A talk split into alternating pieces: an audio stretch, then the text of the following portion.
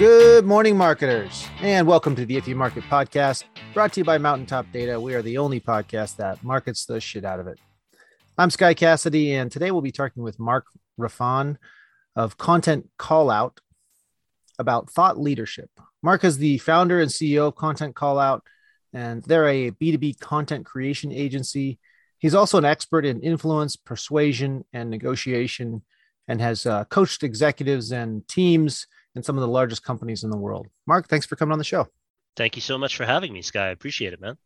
I had some weird pauses in the intro, I think, because I was dreading suddenly realizing I don't know if I got your last name right, which seems to be the first five minutes of every episode these days.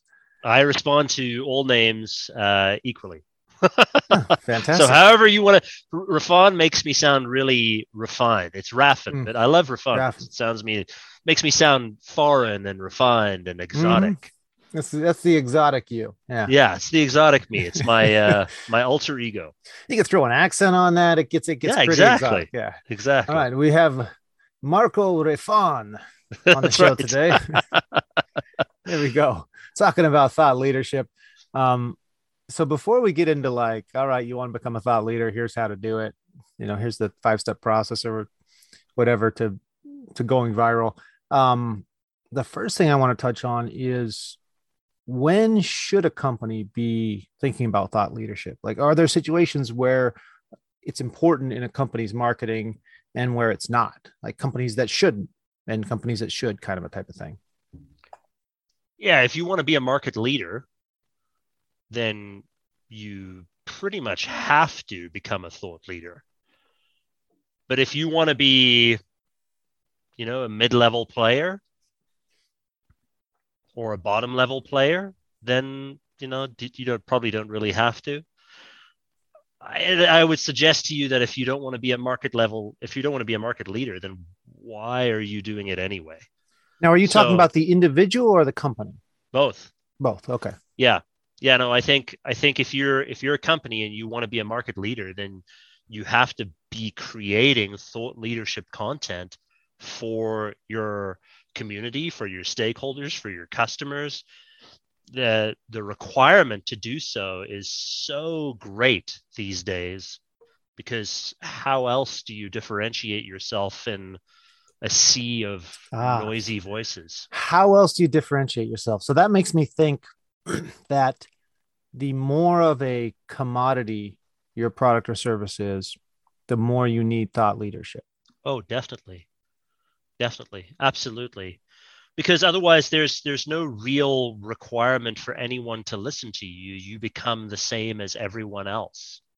Right? Like if, if here's a perfect example. We'll just pick a generic type of product supply company, like an MRO company where they sell goggles and gloves and safety equipment and stuff. Like we can name thousands of those. Everyone can do that. That's not a complex business.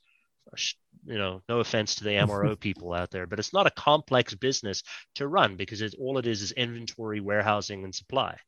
Right. Now, if you if you want to differentiate yourself though, you've got to have someone leading the charge, showing people why you're a thought leader in the space and what it is that you're driving in terms of thought leadership within that business. I mean, that's why Grainger, for example, perfect example within the MRO, MRO space, they were the first ones to come up with the whole concept of MRO vending machines. Like no Hmm. one came up with that before. That was their thought leadership that came into that. Now, now everyone does it, of course, but you know that's the kind of stuff that really drives success. So, what are you doing to be able to separate yourself from the competition? Now, I mean, if you're one of one, right? Like there's only one Right. company of you. you then you still- automatically have the thought leadership. though, yeah, you no still one have to be a thought leader because there is only one of one of you. Yeah. You're basically creating a whole new category. but it's kind of given to you. You almost don't have to. You earned it by being having a unique product. Yes and, and no. now you just have to capitalize on it. yes and no because you yes you're a thought leader but you also have to be able to create enough volume and content to be able to create the category to show that people should buy from you because if you're one of one why would anyone buy from you in the first place Right. I no would one say knows that you exist? you you are the product in the category and you have the opportunity to be the thought leader and grab up all the thought leadership. But you aren't people don't automatically like find somebody and say like oh okay for this product this must be the guy who knows everything about it. Like you yeah. still have to cultivate your thought leadership a bit. Yeah absolutely right? Well there's only one serp right? Like i mean for whatever you're trying to rank for so and if you don't have the content to be able to support that no one's going to look to you right? Mm. whether it's on search or whether it's on social or wh- wherever you are on the conference circuit whatever it is that you're trying to do to create that thought leadership profile you've got to put yourself out there. And this is the thing that a lot of people struggle with with thought leadership is like you can't be a thought leader without saying stuff. Right? Like you've you've got to be able to say things and you've got to unfortunately some of those things are probably going to be a little bit controversial hmm. for the audience because there is no other way to really drive consistent thought leadership you've got to pick a position and go with it. For example, one of the companies that I own is a negotiation training company called Negotiations Ninja. And one of our positions that we took very early on was that win win negotiations are the biggest lie that have ever been told in the negotiation training world. Now that rubs a lot of people the wrong way. When they hmm. hear that, they're like, "Whoa, hey, I don't, I don't necessarily." But they're also like, "Wait, you're going to teach me how to be the win, right. right?" And then so they're like, "Okay, well, what? But what do you mean?" And like, "Oh, great! Now we've started a mm. conversation. Now we can engage." Now, fortunately enough, we have enough knowledge, skill, and ability and education to be able to back up that statement. So if you're going to be able to drive the thought leadership conversation, you have to be able to hold the conversation as well, right? So you can't say, yeah, we're going to be a thought leader, but we're not going to say anything new and we're right. just going to say everything the same. We're just going to call like, ourselves a thought leader. right. Then what's the point? Right? Like, why would practices you do that? is our uh, thought leadership method. It makes me think of, uh, you know, a classic one because people recognize who they are.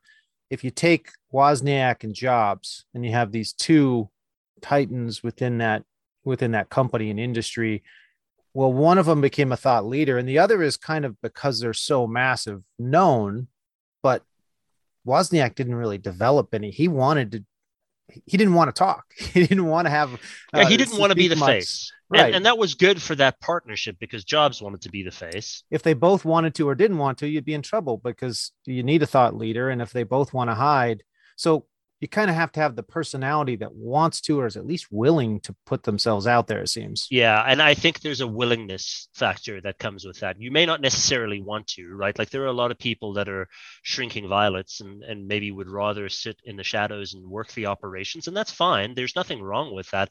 In fact many successful entrepreneurs are exactly that. They that's what they do. In fact many marketers are that. They're operations professionals right? They drive good marketing operations. There's nothing wrong with that. But if you want to drive, if you want to become a thought leader, you've got to you've got to be willing to step into the fray. You've got to be willing to have the conversations. You've got to get on the circuit. You've got to put yourself out there. You've got to do stuff like this. You got to go on podcasts and have a conversation and and and generate interest and generate engagement. Because without that then what are you even doing right? Then if if that's not something you don't want to do cool. Pick someone else to do that and coach them to do it Mm. So this uh, is starting to get to the whole grow, rent, or buy topic of thought leadership. Like, if you have a single person in a startup, then that guy either has to be willing to be a thought leadership, or for God's sakes, maybe find someone else to join your team. Uh, I don't know if there's too many one person startups out there, but you have to find the right person who's willing to do it, has the expertise, I suppose. Um, well, let's touch on that can you manufacture a thought leader or do they have to already be a leader and have the thoughts and you're just putting it out there? I believe that you can. I believe that you can grow thought leaders within the business. But it comes with a requirement that that person has to be willing to do it because you can't make someone do that right? Like unless they're signing on for that job right at the beginning when they're applying for the work so if they're willing to do that and they want to do that and they know what's involved with that, yes, you can do that because as long as they've got the raw knowledge and the skill set and the ability, you can craft that into something and you can get them up to that level.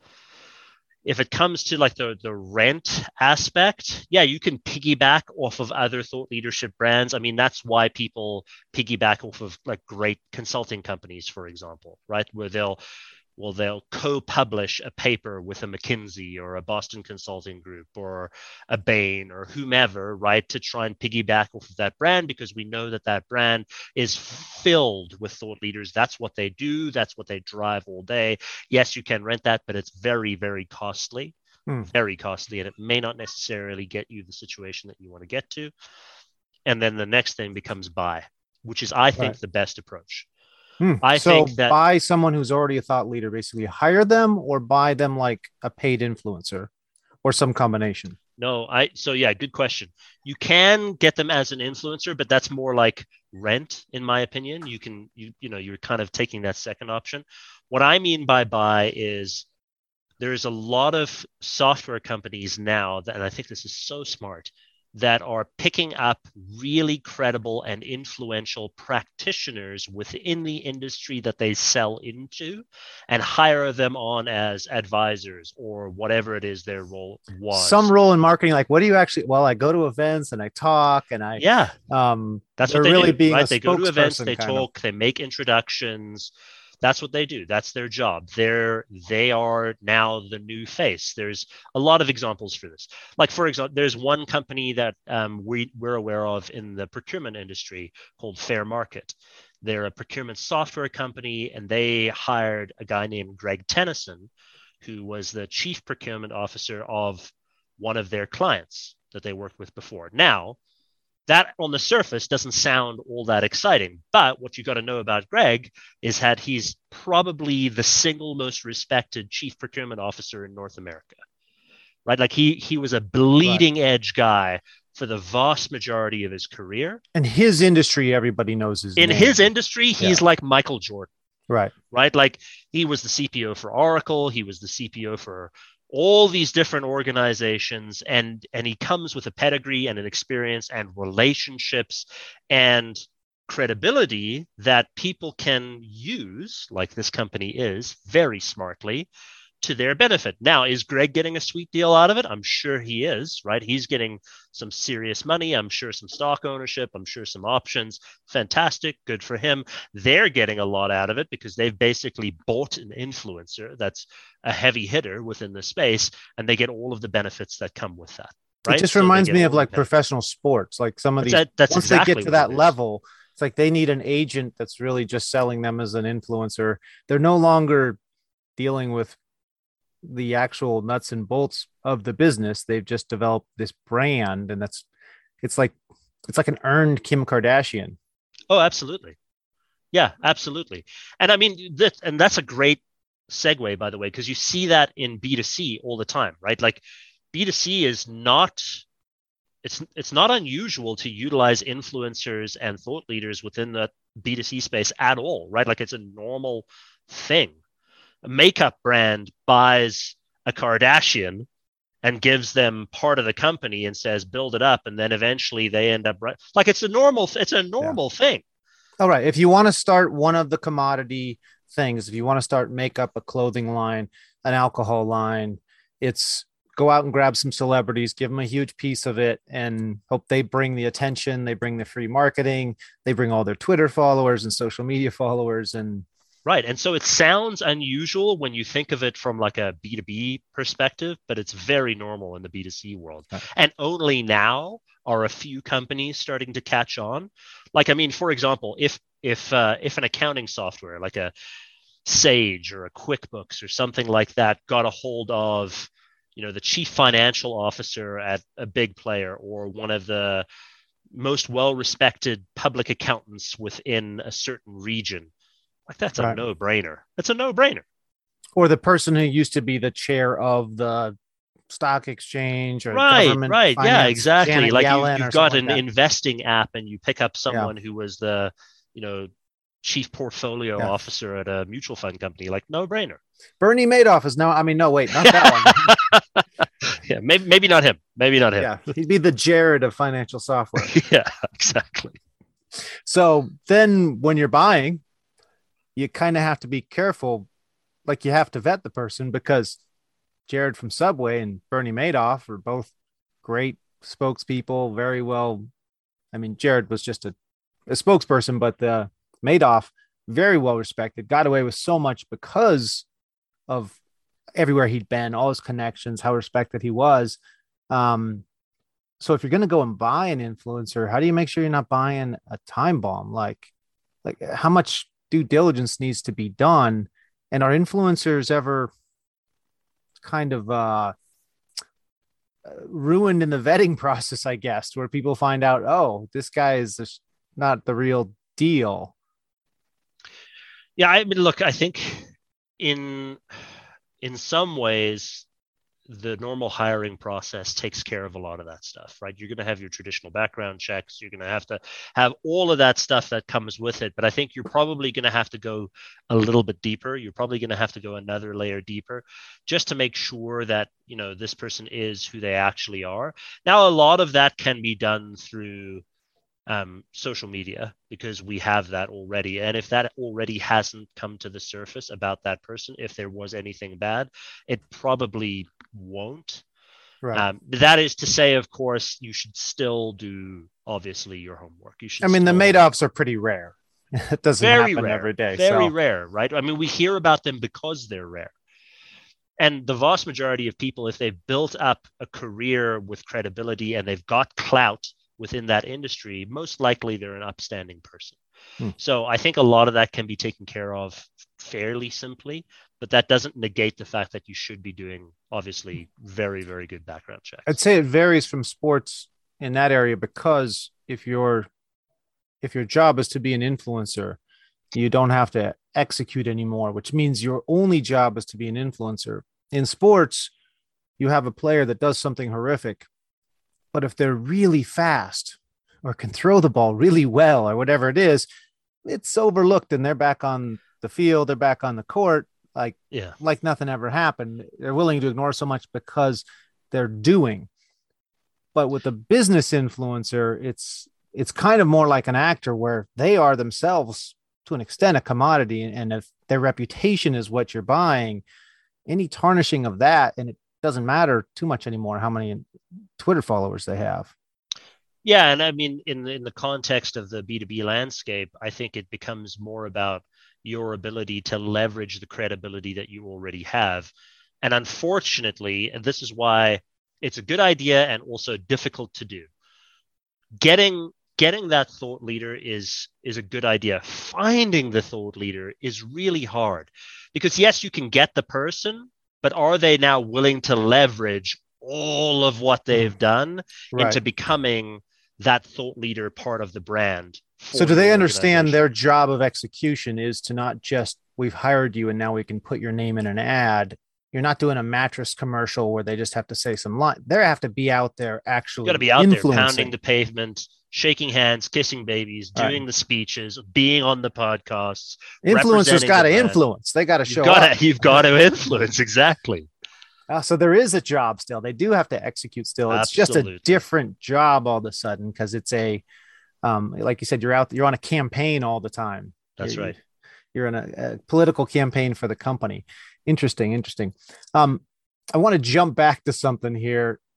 The negotiation. This has been sticking in my head the negotiation ninja uh, company you have is it intentional that i mean negotiation ninja ninjas are not known for negotiating it seems like they're more like their style of negotiation is to chop off somebody's head and then flee uh, is that what you mean by negotiation ninja, or is it the sneaky part? Are you? yeah, like, honestly, we neg- picked it just because it sounded cool. Let's negotiate.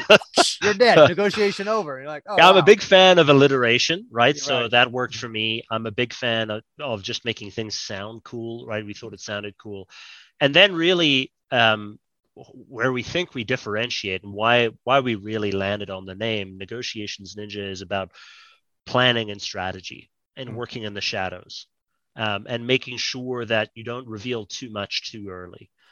Um, and I think a lot of people working in negotiations believe, and this is a nice belief, don't get me wrong, I would love for life to be this way, but they, they believe that the counterparty that they're working with is going to be rational and reasonable and fair. And all of those things may not necessarily be true. Not Right. to say that they won't be true, but I would rather you operate under the assumption that the counterparty may not be. Right. If you're So- lucky and you operate that way, you could survive and have a great deal, but Right. you're probably going to die. Right. The, the optimally, I'd love for you to be in a situation where everyone's super collaborative and gets mm-hmm. along and drives for an outcome that makes sense for both parties, and wonderful. But this is not like Boy Scout camp, right? And we're not singing "Kumbaya" around the fire. That's probably there's probably going to be information that's going to be withheld from you. Right. There's probably going to be a side deal that you don't know about there's probably going to be some points that are left off the table to try and influence you later on. So, knowing that going in and planning for it and preparing for it just makes you more well prepared so that if that stuff does come along, you are ready. Hmm. A little trust but verify. A little like you'd hate to walk in the room and all of a sudden they've got the negotiation ninja, and you're like, oh crap, I'm dead. I guess they won. Uh, like it reminds me of the negotiations in the movie Fifth Element, where it's just like, let me go negotiate with them. Boom. Okay, negotiations over. right. Moving on. Uh, you don't want to fall victim to that kind of negotiation. Okay, that that was continually bothering me. I couldn't think straight with that picture of how a ninja would negotiate with their sword uh, in, in my mind. Let's get back to the thought leadership thing.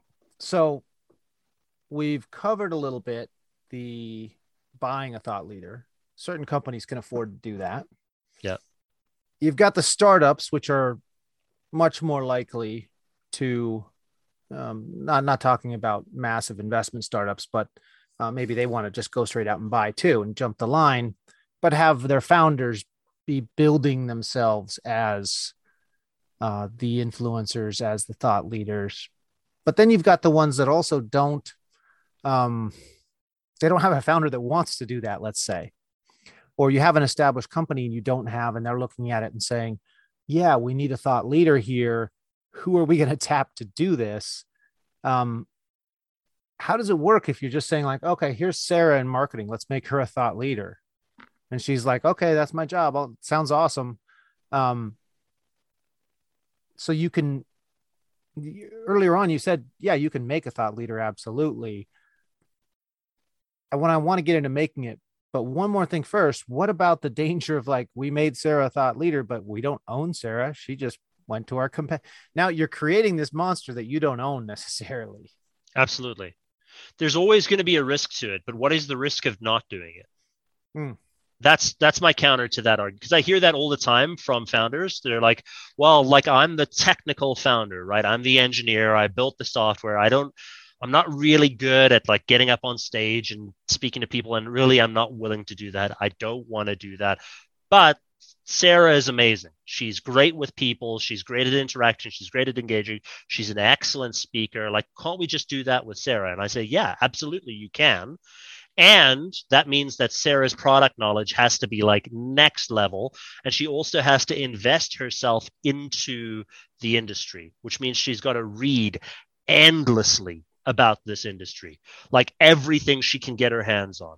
She's got to read everything about the the industry the technical matters how things help all of the competitors with it. She's got to become in order to become the thought leader you have to do the things that are required right. to become that thought leader right? So you got to do the sense, exercise. you actually have to do the exercise you don't just get exactly. crowned thought leader right exactly. There's not just like someone that comes in and knights you thought leader. Congratulations sarah you are now thought Hmm. leader. No, you actually have to do that.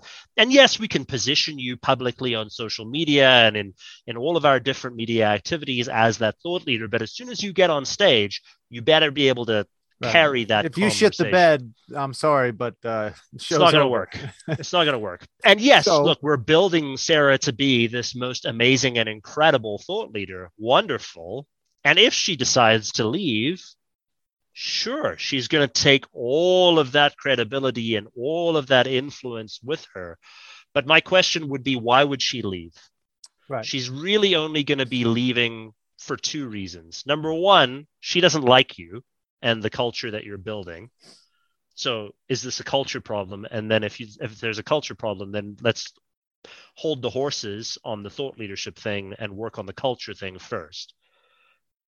Or she's getting a better offer from somewhere else, which means that you're probably not paying her competitively.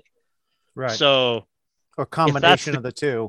Yeah, if Um, that's the case, then you know think about that as and maybe you're a startup and you can't afford to pay what Sarah will become, but when Sarah becomes that thought leader, make sure the compensation's appropriate for it, of course.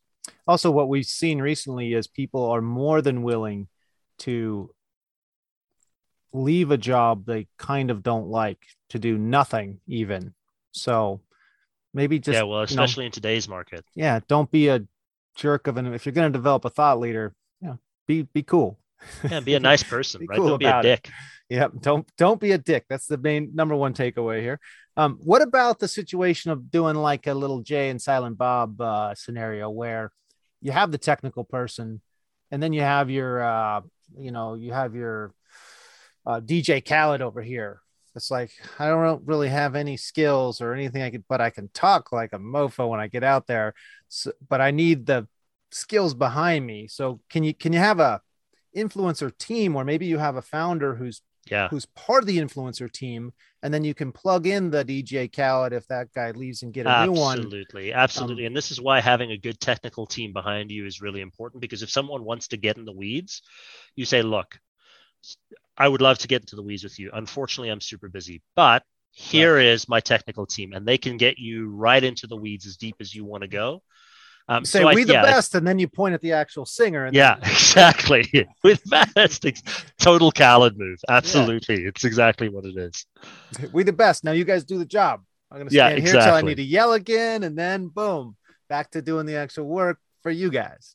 Yeah, Okay, exactly. So you can kind of develop a team, and then it, I suppose if it's one of your founders that isn't maybe as personable, but can still glean some of the influencer from the other person, maybe grow a little slower, then you could you can swap out that other person if they leave a little easier to to fill backfill there. yeah you can build you can build influencers and thought leaders simultaneously i mean if you want to Mm. do that you absolutely absolutely can and it depends i think you've got to have one voice for each segment that you're marketing into. Uh, so Right, farm so- league, but don't have like them competing for the right yeah yeah yeah exactly. So i mean if you have different um, icps that you're reaching out to like one is healthcare the other one is logistics you got one in healthcare and one in logistics and technically they're going to be someone from a healthcare background or someone from a logistics background that's got a little at least a little bit of clout in Right. that industry to be able to push that forward Hmm. so you can have you have your farm league, but don't have a bunch of competing.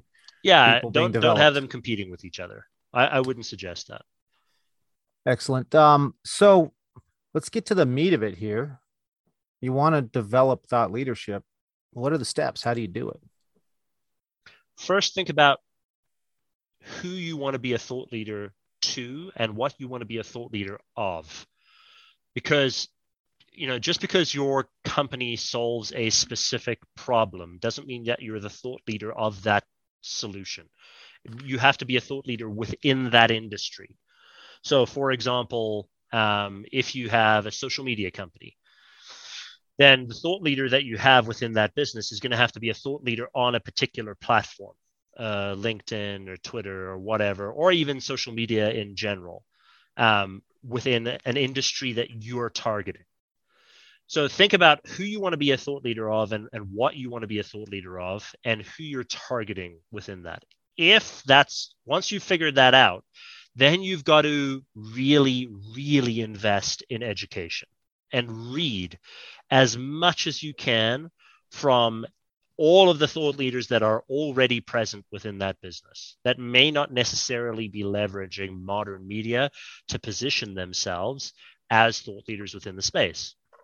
Hmm. Um, this is something that we did for Negotiations Ninja, for example, invested a ton of time, like every waking hour, into reading, studying, doing everything we could to be able to understand the industry, the discipline, the people, who the players were, everything. Everything. You'd be the we could. Thomas Edison of thought leadership, where you're You like have to. just going to go get everybody else's great ideas and make myself the uh, yeah not, not to downplay Thomas their Edison's ideas not, not but- take their ideas but but understand the industry understand the business understand where people's positions are and what a lot of that is going to do is going to help you to formulate an understanding of where the gaps are Hmm.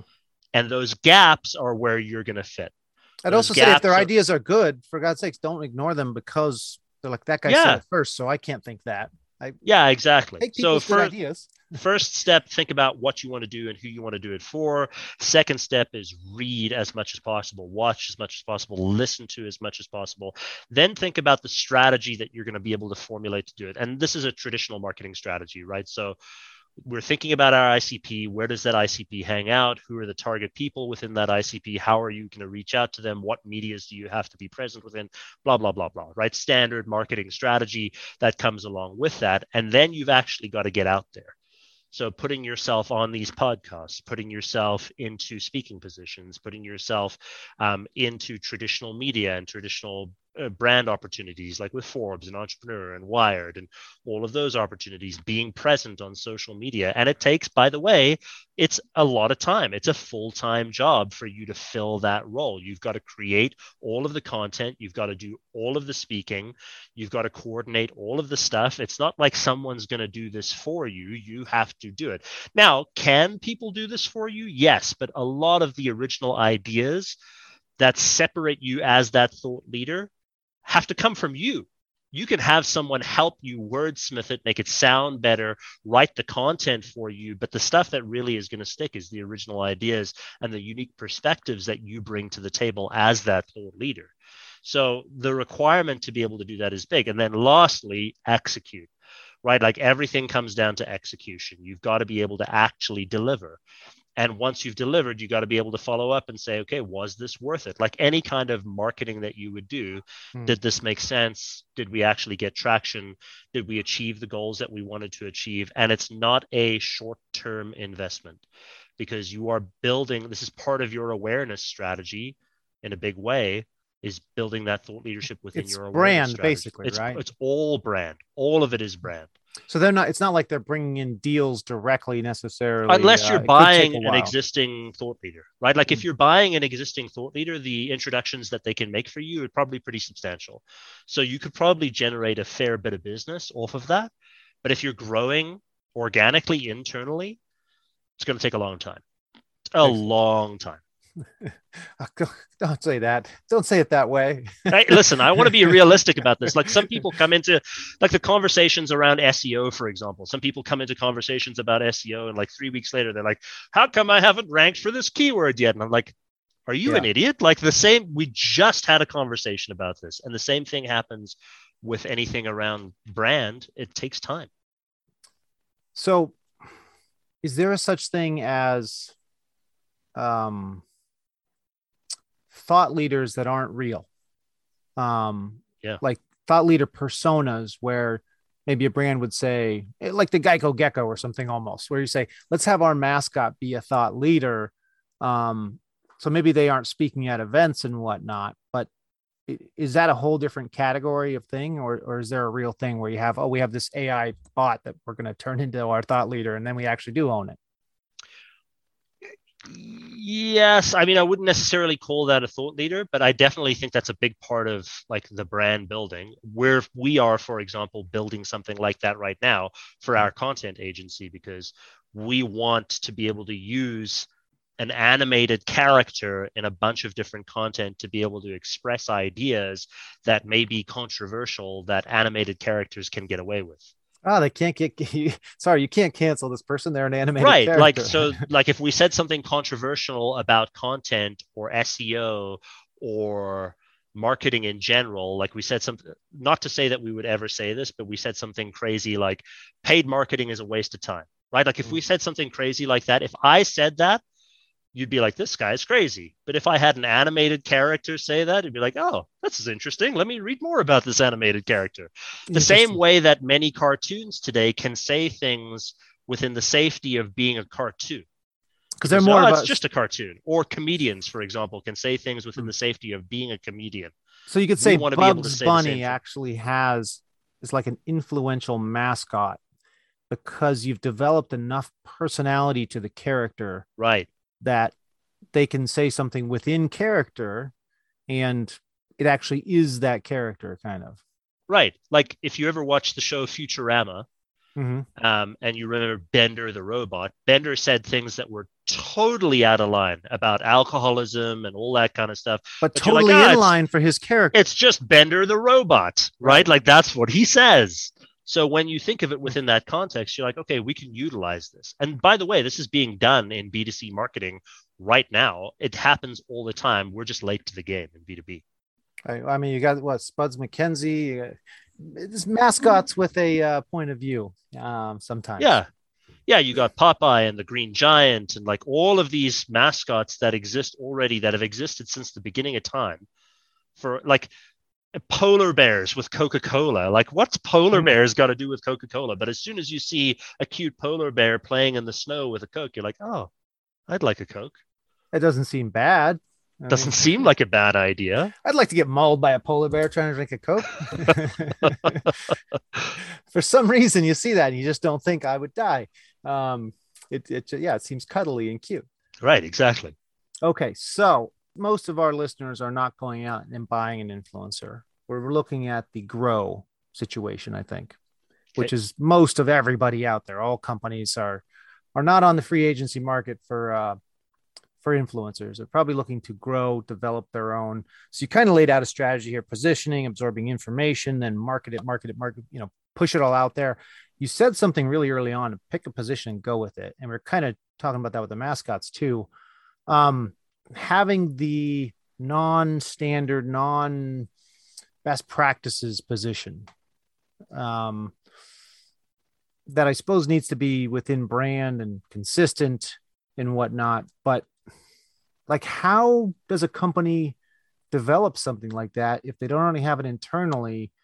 Is it just a marketing gimmick like the latest diet fad type thing? Like, oh, I need to write another book on diet, so let me come up with another variation of something to call some other weird thing for people to do with their eating habits.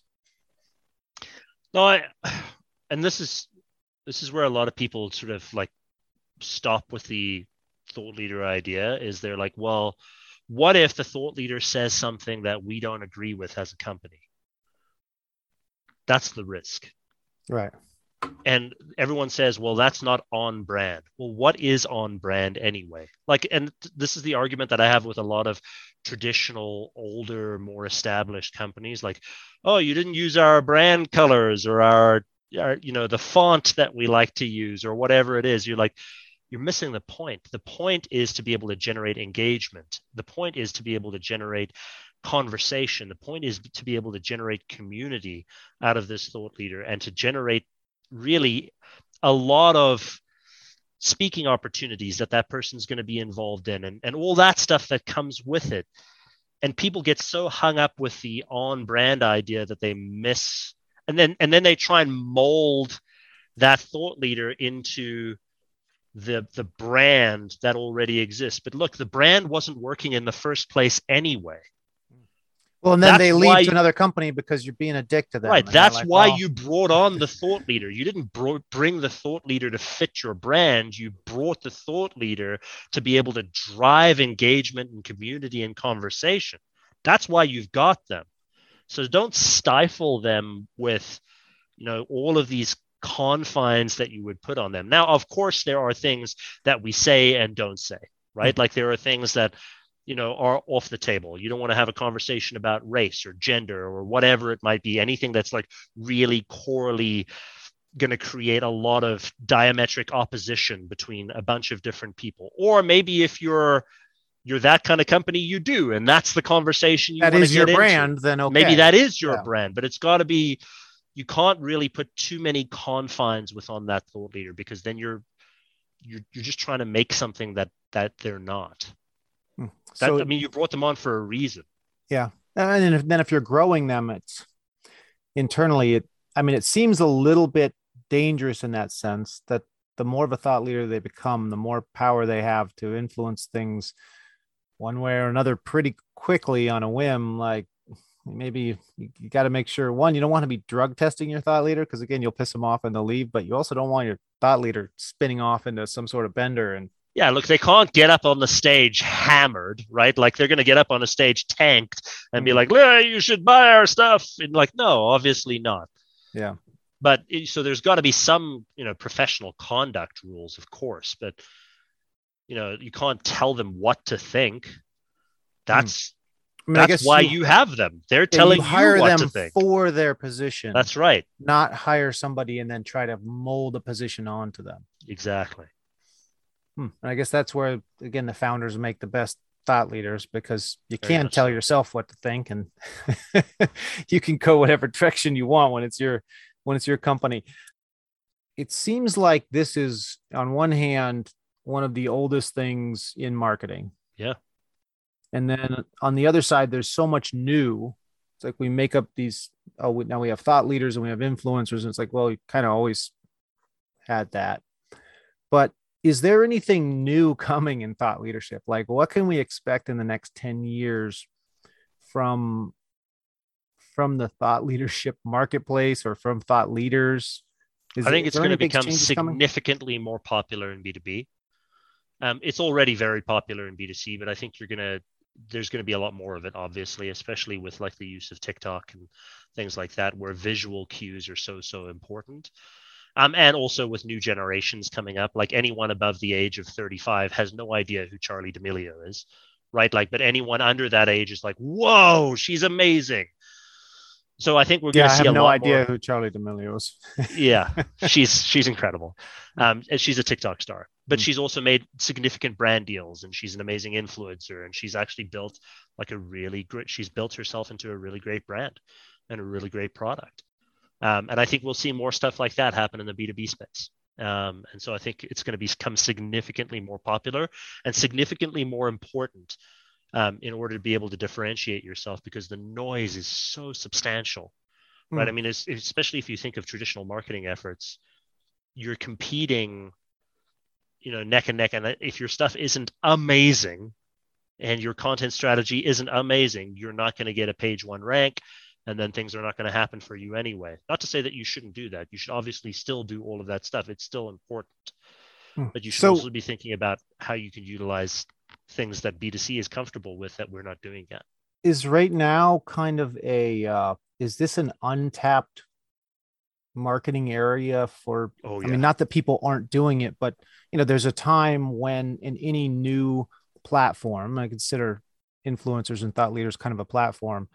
There's a time where it's undervalued.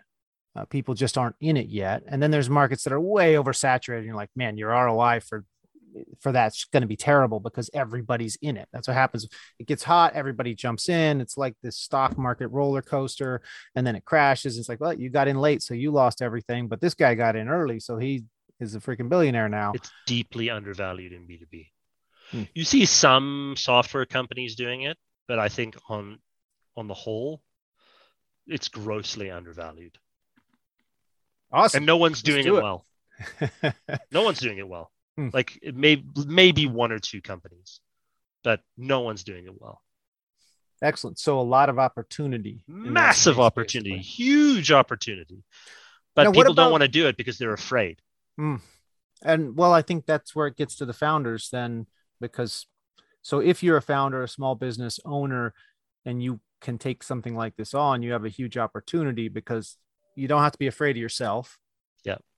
and you're developing yourself you don't have to be afraid it seems like the ideal situation Yeah, and I mean, look, it's a five-year minimum investment before you start seeing substantial returns. Don't Mhm. go into it thinking that you're going to do this for six months and then all of a sudden amazing things are going to happen, right? Like if you're, especially if you're growing organically, like minimum five years. So don't even don't even bother if you're not willing to invest that amount of time. you talk about the marketing of it. So let's say you have a, a small business owner, they want to invest in this, they think they need to, their their industries maybe commoditizing or already is. Um, and we kind of went over the steps of here's what you need to do. But if they want to get on a path, are there companies that can do this for them? Like, does your company do this? Do you help people grow. We can help coach? thought leaders that already exist within your business develop content, and we can write that Hmm. content for them with their ideas. But we cannot help you develop a thought leader within your business. That's something that organically needs to happen. Now, if you want to buy a thought leader or rent an influencer, sure, we can probably help coordinate that for you in some sort of capacity. But if you're looking to grow organically, it really is an internal process that you have to take on. I'd imagine there's business coaches out there maybe that could specialize in something like this, like coaching you to be a thought leader. Totally. But don't but then don't hire a business coach that isn't already a thought leader within the business coaching world because they have no idea how to do it otherwise. Mm, interesting, interesting. So it gets a weird catch 22 situation. I mean, like, well, if I'm going to I mean, hire you, the- then I'm just hiring a thought leader, and now we're eating our own tail. don't be afraid to copy the steps that other people have taken right i mean if you if you find out that there is someone in your industry that you really really respect that is a thought leader that actually is driving a lot of value for the industry buy that person as many meals as possible mm-hmm. to try and understand how they did what they did Hopefully, at events where people see you guys together, and that's right exactly so you can piggyback off of it yeah exactly Fantastic. I uh, God, I feel like there's so many more questions I want to ask, but um, we're, we're starting to run out of time here. I think we did a lot of good coverage for um for this uh, for people on this. I do want to make sure we get to you and your company a bit, Mark. We just been bowling straight through this. So for the Good listeners, can you uh yeah, I love it. I love it when this happens. Um can you tell us one how did Mark how did Mark Raffan become Mark Raffan? Like uh, like where'd you come from? What's your background? You've got this this this negotiation ninja thing going. You have um uh, you know, you have your content company. How did you get into this business? Uh, five years ago, I started Negotiations Ninja, and as all good sto- stories start, they it started in a bar um, with good friends, where I said, uh, "Hey, listen, I'm really pissed off that there's no great negotiation podcasts out there, no great negotiation content." And as all good friends do, they said, "Well, stop bitching about it. Like, do something about it, make something happen." So I did. I had uh, several more beers and decided to go onto Amazon that night and bought way too much stuff that I didn't need. And the next day started writing a lot of negotiation content and speaking a lot about negotiation. Um, and then that negotiation podcast and blog became a training company. And now we deliver training to some of the largest organizations on the planet. And then two years ago, I came up with the idea of like, well, if we can build a company on content, I'm pretty sure we can build another company on content. What if we could do it for lots of other companies? So that's where the idea of Content Callout came, where we're a B2B content marketing firm. And we thought, yeah, if we could do it for ourselves, we could probably do it for other people. And so we started that. And now we're two years in, and we've got an amazing list of customers that we love, love, love very deeply. And we produce all of their content um, and show not develop, show their thought leadership expertise to the world. Hmm. Um, and that's so it really, actually really came important. from the negotiation side first. very much so. Yeah, very much so. And So- now, now this is where we are. This is what we do. but you aren't just a guy who like watched was at a bar and they had the negotiator with who's in that not wesley snipes oh i want to get in trouble for saying this samuel jackson kevin Right. spacey and you're and you're like hey i want to get into that business i gotta negotiate um like you actually have skills in the negotiation Yeah, yeah. All of my career has been in procurement and sales, um, enterprise level procurement and sales. I've done that pretty much my entire life. Um, and my experience has pretty much been in and around negotiations my entire career. And Hmm. so I took that knowledge that I already had and leveraged it further and learned a lot more, learned it from people that are amazing, you know, people that are had really started this industry and started this business, guys like Herb Cohen, you know, who's now like 88, 89, um, wrote an amazing book called You Can Negotiate Anything. And those kinds of people have been the ones that I now stand on the shoulders of, giants within the industry that have paved the way for a lot of our success. All right. So this episode is about thought leadership, but let's give one um one tip for the list- listeners on negotiation. what's Hmm. the number one thing when negotiating? And maybe it's, I mean, again, it's not like it's a hostage negotiation here. We're probably talking about something related with sales or selling a business or buying a business or hiring somebody or let's say you're negotiating a contract with an influencer. what's like the uh, a key thing that people can take away to you know either make sure you do or, or watch out for I'll give you three things. Number one, know what you need and want. Most people go into negotiations having no idea what they actually want to get out of the negotiation. And when people say, Oh, I want to get a good deal, that's what I'm talking about. Like, what does that actually mean? right that means Most you people have no idea. you have no information going in good Right. deal you're hoping the other side knows what it is and will tell you Right. So what does a good deal look like? What does the price look like? What mm-hmm. does the what do the terms look like? What are the limitations of liability look like? What is the contract like? All of that stuff. Know what you need and know what you want. Then is that research is that just kind of like knowing like hey yeah, what really just thing thinking deeply about what you want to get out of it, and also doing market research to be able to determine are are my needs and wants actually aligned with the market? Am I totally out of whack? right uh, Will I actually get what I need and want? Is what I'm asking for totally insane? Hmm. Right? Like, make sure that you clarify that before you do anything. Then ask the counterparty, the person who you're negotiating with, what does she need or want out of the deal? Right? Like, what do you want out of this? What and if they say that- a good deal you got them well like and and get clarity on what a good deal looks like for them Right. because they may not even know what a good deal looks like for them because you want to try and drive for a mutually beneficial outcome and then the third thing that you you've got to do whenever you go into a negotiation is to be able to determine where you're going to walk away because there's a range of acceptable outcomes that we can have on what we may need or want out of the deal. But what if we get way lower than that but we get wrapped up in the emotion of it and we're like well i've got to hire her. She's amazing. She's wonderful. But then the deal doesn't work because you're going way beyond what you should have gone or way beyond what you can afford and you can't do it anyway. Know where you're willing to walk away. If with hmm. those three things you're, you're going to be okay in most of your negotiations now there's way more to it than that but with those three things you'll you'll be okay I love the uh the willing to walk away part. I'm like, well, if you're not willing to walk away, it's not a negotiation. that's right it's just not anymore then. Yeah, Um, yeah, you are that, stuck. you're taking an order at that point. Yeah. Interesting. Um, okay, fantastic. Now let's jump back really quick here to your company. We've talked more about negotiation, all this stuff, and building influence, but your company is a content company.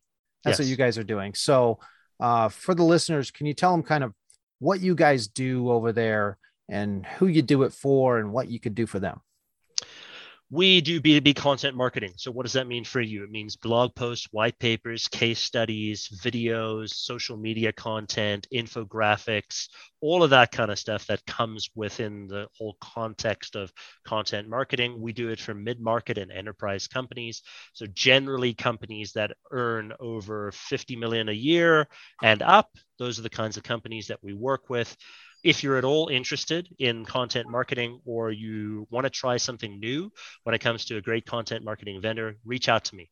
I'd be happy to help you um, look into what that looks like. And I've got a special gift for your listeners, Sky. If they are one of those companies, if they work for one of those companies that are mid level or enterprise companies, and they say, Hey, I want to try this Mark guy out, he seems sort of interesting, we'd be happy to produce a free 1,000 word custom tailored blog post for you to see what it's like. It's what you guys do, right? It's what we do. And now, if you're a one man shop, don't approach Mark and ask him for a blog thing.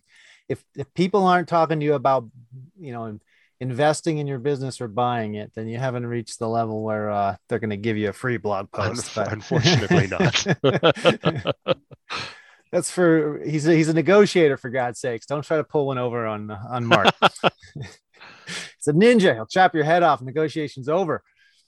All right. Well, Mark, thank you for coming on the show. I think Thank you this for is, having me. uh, This has been great. We'll have, uh, of course, more information on Mark on the uh, on the show notes for this episode at ifyoumarket.com. Uh, his LinkedIn link there, content. I got to make sure I'm getting this right. Contentcallout.com. um, you can go for for his company. They've got the Content Call Out podcast, the Negotiation Ninjas podcast. Again, all these links will be on the show notes. Um, you can probably Google and the stuff will just pop up. Uh, this guy is a uh, thought leader, and I'm sure his info's out there everywhere. And uh, let me see again, ifyoumarket.com for the show notes and links and all that stuff on Mark Raffan. And I want to thank the listeners for for sharing us, for giving us reviews, all those kind of th- good things. And on behalf of the If You Market team and Mark Raffan of Content Callout, thank you for listening to the If You Market podcast, where we believe if you market the shit out of it with thought leadership, they will come.